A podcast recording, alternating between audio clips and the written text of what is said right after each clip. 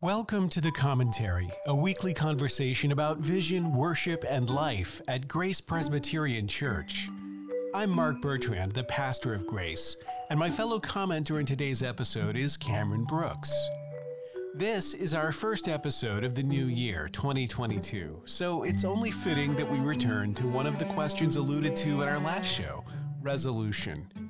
When you join a church like Grace as a member, you do it publicly before the church, and you do it by affirming vows.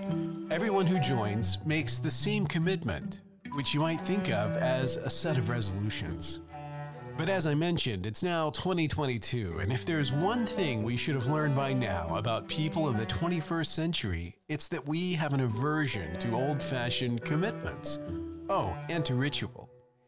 Even so, in this episode, we'll unpack why, despite this knowledge, Grace continues to receive members in a formal way, administering ancient vows before the gathered church.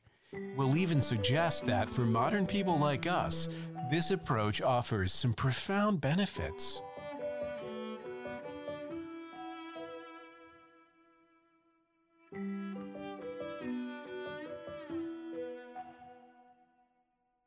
It's always a joyful thing on a Sunday morning when we have new members join the church at Grace. And that's something that we were able to experience recently. And one of the reasons I enjoy that process, other than just the joy of being able to invite new friends into the family, is to listen to the membership vows that these new members take before the congregation. And I wanted to talk about those a little bit because they, they always strike me as obviously deliberate and very particular. So I've got a few questions, but maybe the first one is why do we do membership vows? What's the significance of them? Obviously, you know, that's the big question, but but why do we do those? Yeah, I mean, the way that we receive members does look a little bit different from the way that uh, some churches do. I remember when I was growing up, uh, joining the church in my Baptist church was as simple as somebody walks down the aisle at the end of a service and says, Yeah, I want to join the church. And literally right there, the pastor says, You know, all in favor say aye, kind of a thing. Mm. And and very uh, quick and informal, I guess you could say. Yeah. And in our process, following our book of church order, the way that I become a member is by taking these public vows before the congregation and there are five vows. And a person who is taking these vows is actually making a public profession of faith. So when you look at the content of the vows and what they actually cover, they walk you through an understanding of the gospel, a profession of faith, and a commitment to enter into the life of the church and be committed to the life of faith, basically. And so the obviously the wording of the vows themselves is more uh, complex and and 17th century as befits Presbyterianism, but the essence of them is to give form to a profession of faith that's made before the church. And what's interesting about that is all of the members of the church who are present there witnessing it have gone through this same process. Right.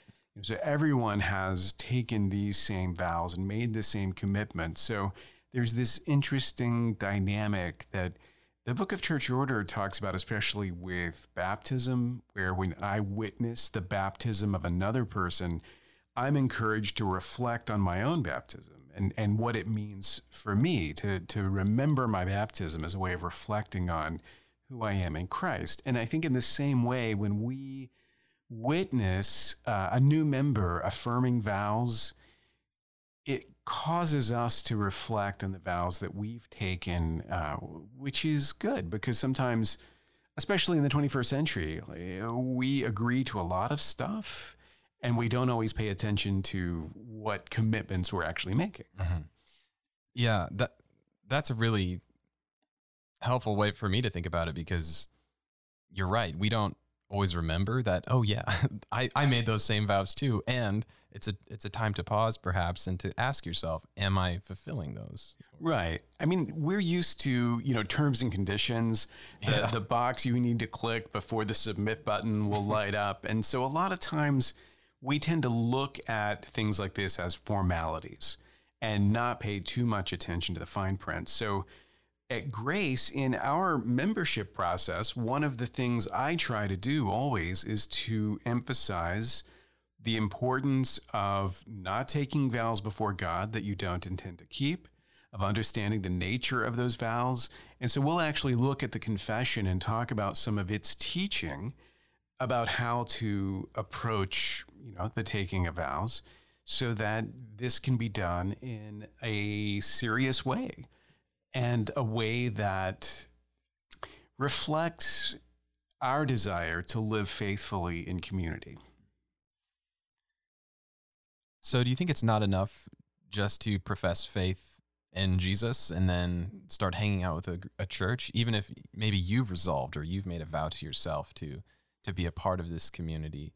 I'm still trying to figure out what is the, you know, is is there a necessity for this mm. public profession or this public vow to others, or is my personal faith enough? Right. Yeah. It's it's an interesting question because I think depending on the angle you take, you could easily justify any answer, right? I mean, obviously, there's not a passage in scripture, you know, the Ethiopian eunuch doesn't say, What would prevent me from being baptized and only to have Philip tell him, Well, according to the book of church order, you're going to need to, you know, go on a Sunday morning and affirm some vows. And, you know, so I, I think definitely all of our, our processes are always subject to that sort of qualification. Like we, this is not essential to salvation. We're not saying that, that doing it exactly the way that we do it is the only right way to do it. And certainly in our day and age, where we tend to not take uh, formality, you know, ritual, those kinds of things very seriously, it's really easy to be dismissive of these things. I don't need to join a church. I don't need to make commitments like this it's enough for me to believe in my heart and to hang out with people who I feel sympathetic to in that way. The flip side of that, though, is the way we tend to live is I hang out with those people as long as it feels good. And once it doesn't, I just do something else. And so, even though we think of our commitments as, as being really sort of grounded and sincere, they end up having a, a superficiality to them because we've been reluctant to make them formal and public and and serious you know and probably the only thing we have left in in our culture that has any sort of analogy here would be like taking marriage vows. Yeah. Where you know you get this this strange phenomena in our culture where like people who uh, don't have any religious faith and who have been cohabitating for you know 10 years may even have children together will at some point get this idea hey we should get married and, and go through this formality and you ask yourself you know why well it's it, it just feels like it takes us to the next level or adds a seriousness or whatever to the commitment mm-hmm. well i think that instinct does suggest something about human beings and, and the needs of human beings. Like we, we may have a fear of commitment, but also we have a deep need to make commitments and to keep those commitments together in community. So when you look at what the church is in the New Testament, you look at the, the collective life of the church and the nature of its commitments and that sort of thing, you, you start to understand why we take this more seriously why we are more formal in our approach to the commitments that are being made. And it, it, you start to see the benefits of it, you know? So on the one hand, I, I think there is a lot more scriptural mandate and rationale behind these things than we often realize. But on the other, there's a, a more practical benefit, especially for, for us right now the more that we sort of rediscover these traditional ways of being the church, the more beneficial we find them in a time when it's really difficult to to feel grounded and committed over time and and committed to something that's that's outside of time. Yeah. Well, speaking of marriage, I think of wedding vows. And you know, there's also this phenomenon today where people feel the need to make up their own wedding vows. Where they think, you know, the traditional vows that most people, at least in our tradition, have taken over the centuries are for some reason not sufficient. So they'll they'll come up with their own. And you know, some of those are great, some of those are not so great. I've heard bad examples, but I think it it shows something interesting where it's like we need to make this real for ourselves. And I think that's a, a good impulse. But for some reason the the traditional way of affirming that, of vowing that, isn't enough. Yeah, no, that's interesting because I, when I look at like, why would you write your own wedding vows, for example? I think the the answer is probably ultimately something like self-expression, mm-hmm. right? That it feels like a, a a a more special kind of commitment if I write the words myself to express my love, rather than just relying on some pro forma literally every couple who's gotten married has said the same thing and and none of them loved you know their wives the way I love you that you know that kind of thing. So like I, f- I feel like there's a sentimental self-expression kind of thing that that again is very much our culture right? We're obsessed with identity with expression of of individuality and things like that. But but it also resonates with us when we discover ancient ways of affirming our community right? So so ironically even though we're addicted to self-expression using the words that everyone else has used wedding vows might be an example but i think of like a confession of faith right? There's something about confessing your faith with the words of the Nicene Creed that is different from confessing your faith with the words that you literally extemporized in the moment. Like I'm not saying that that being able to extemporize a confession of faith is a bad thing. It's a good thing. But there's just something about you know that that sense that I am using the same words as all of the saints who went before me. And so I think having shared vows in this way emphasizes to us the unity that we have in the body of Christ, that each of us has made the same commitments.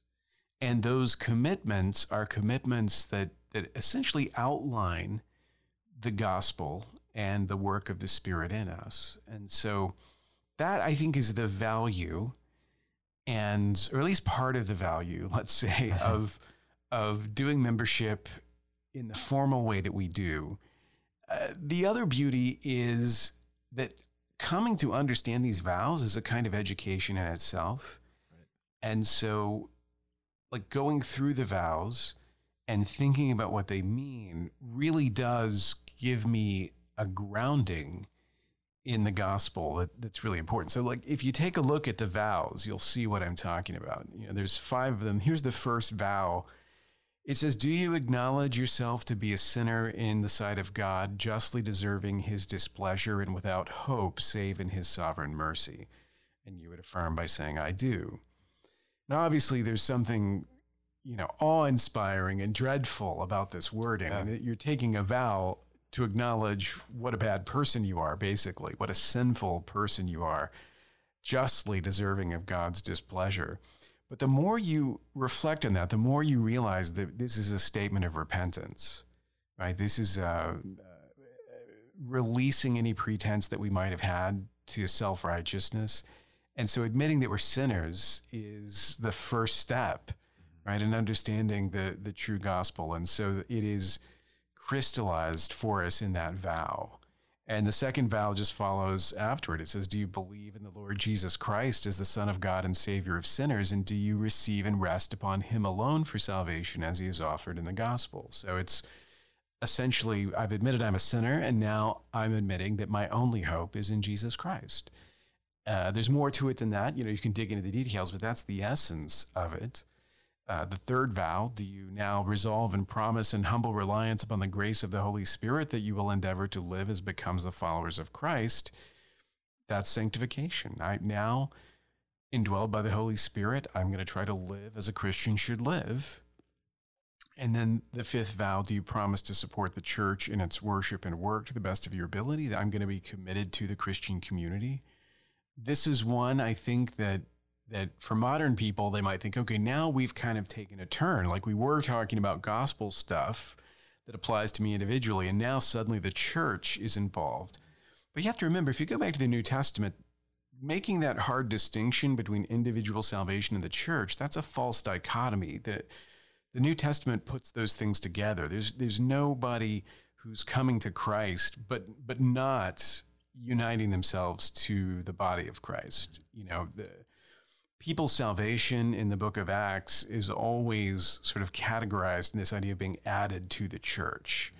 And there's there's not a, a third way, you know, there. So so supporting the church in its worship and work is essentially a person who believes in Christ now uniting himself to Christ's other worshipers and worshiping him with them and working for him with them.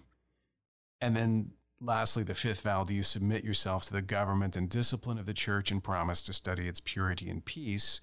Well, the church that Jesus establishes is a church that has elders it's a church that has authorities, and those authorities are actually, you know, there's an expectation God has that they will govern the church well and that they will uh, exercise discipline. In fact, we see the apostle Paul rebuking elders who don't do this, you know, telling them like you're letting, you know, sin run rife in the church and you're not doing anything about it. Like you're at fault for that. So not only are the, the elders there, but they're expected to act in these situations. And so all of these are characteristics of the, the church in the New Testament, and you see them reflected here in these membership vows. In some way, it, it feels like what we're doing is asking, in so many words, are you a Christian? You know, and what like you like you just explained, you know, what those all where those all come from in scripture and, and why it's important for individuals to be involved in the church in the New Testament and then what the church is up to. All of those things are like, uh, you know, are you a Christian basically? And then we're just kind of detailing those points out in a in a really helpful way that does tell the story of the gospel and then invites us into right. it and kind of asking, our, you know, is that you? Yeah, it's a way of asking, are you a Christian that doesn't allow you to say yes if you don't know what a Christian is. Yeah. If that makes sense. Yeah. That that I think, you know, we've talked about this before, the way that a lot of people believe that Christianity is a sort of belief system or a philosophy and that it's possible to subscribe to the philosophy but maybe not be part of the lifestyle. Mm-hmm. You know that those two things are different. But but Christianity is a faith that must be practiced. There's there's not a sort of passive I believe in Christian ideas way of being a Christian.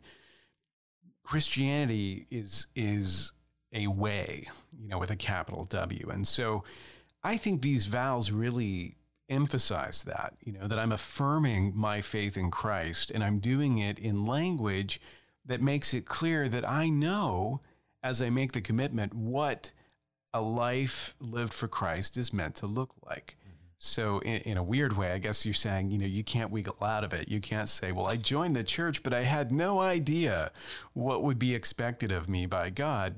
You do, because yeah. literally it's it's there in the words. And and if it's not, then it isn't expected or required.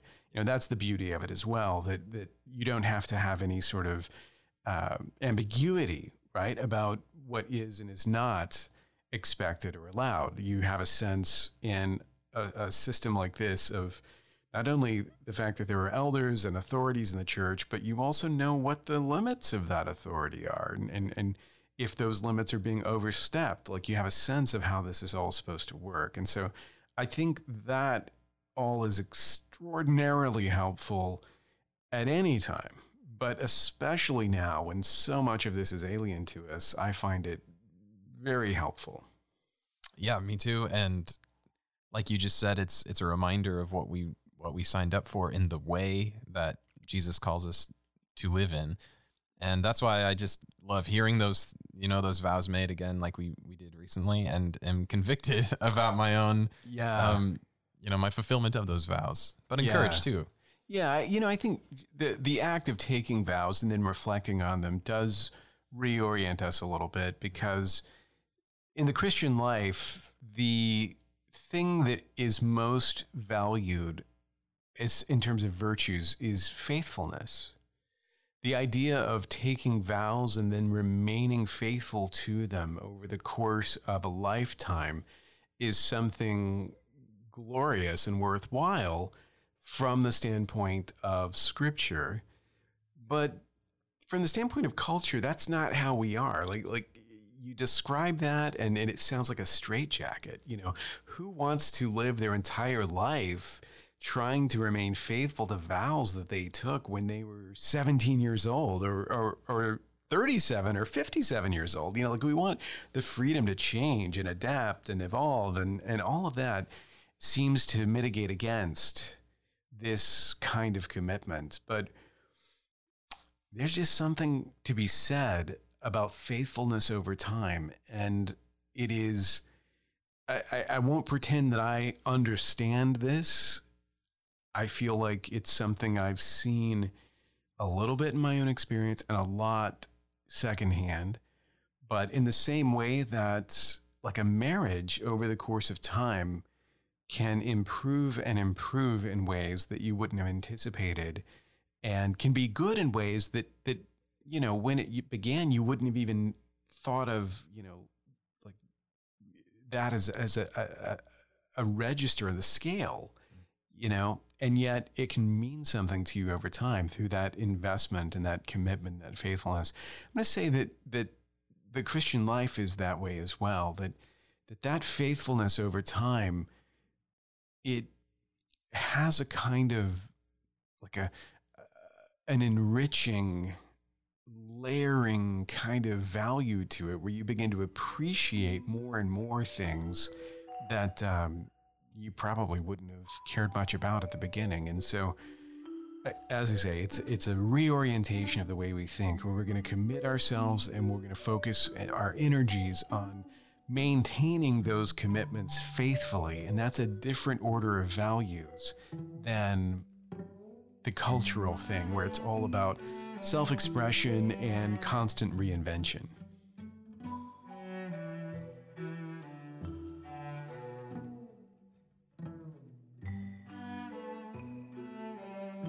That's all the time we have for now. Thanks for listening. In the show notes, you'll find a link to a page on Grace's website entirely devoted to the membership process. You'll find the text of the five vows mentioned in this episode, along with explanations and encouragement in how to think rightly about them. You'll also find recordings of our new member class and all the information needed to decide whether this is a church community that you want to commit to. Until next time, if you've enjoyed the commentary, you can rate us on your favorite podcast app and share episodes with your friends on social media. You can subscribe to the commentary on Apple Podcasts, Spotify, and Stitcher.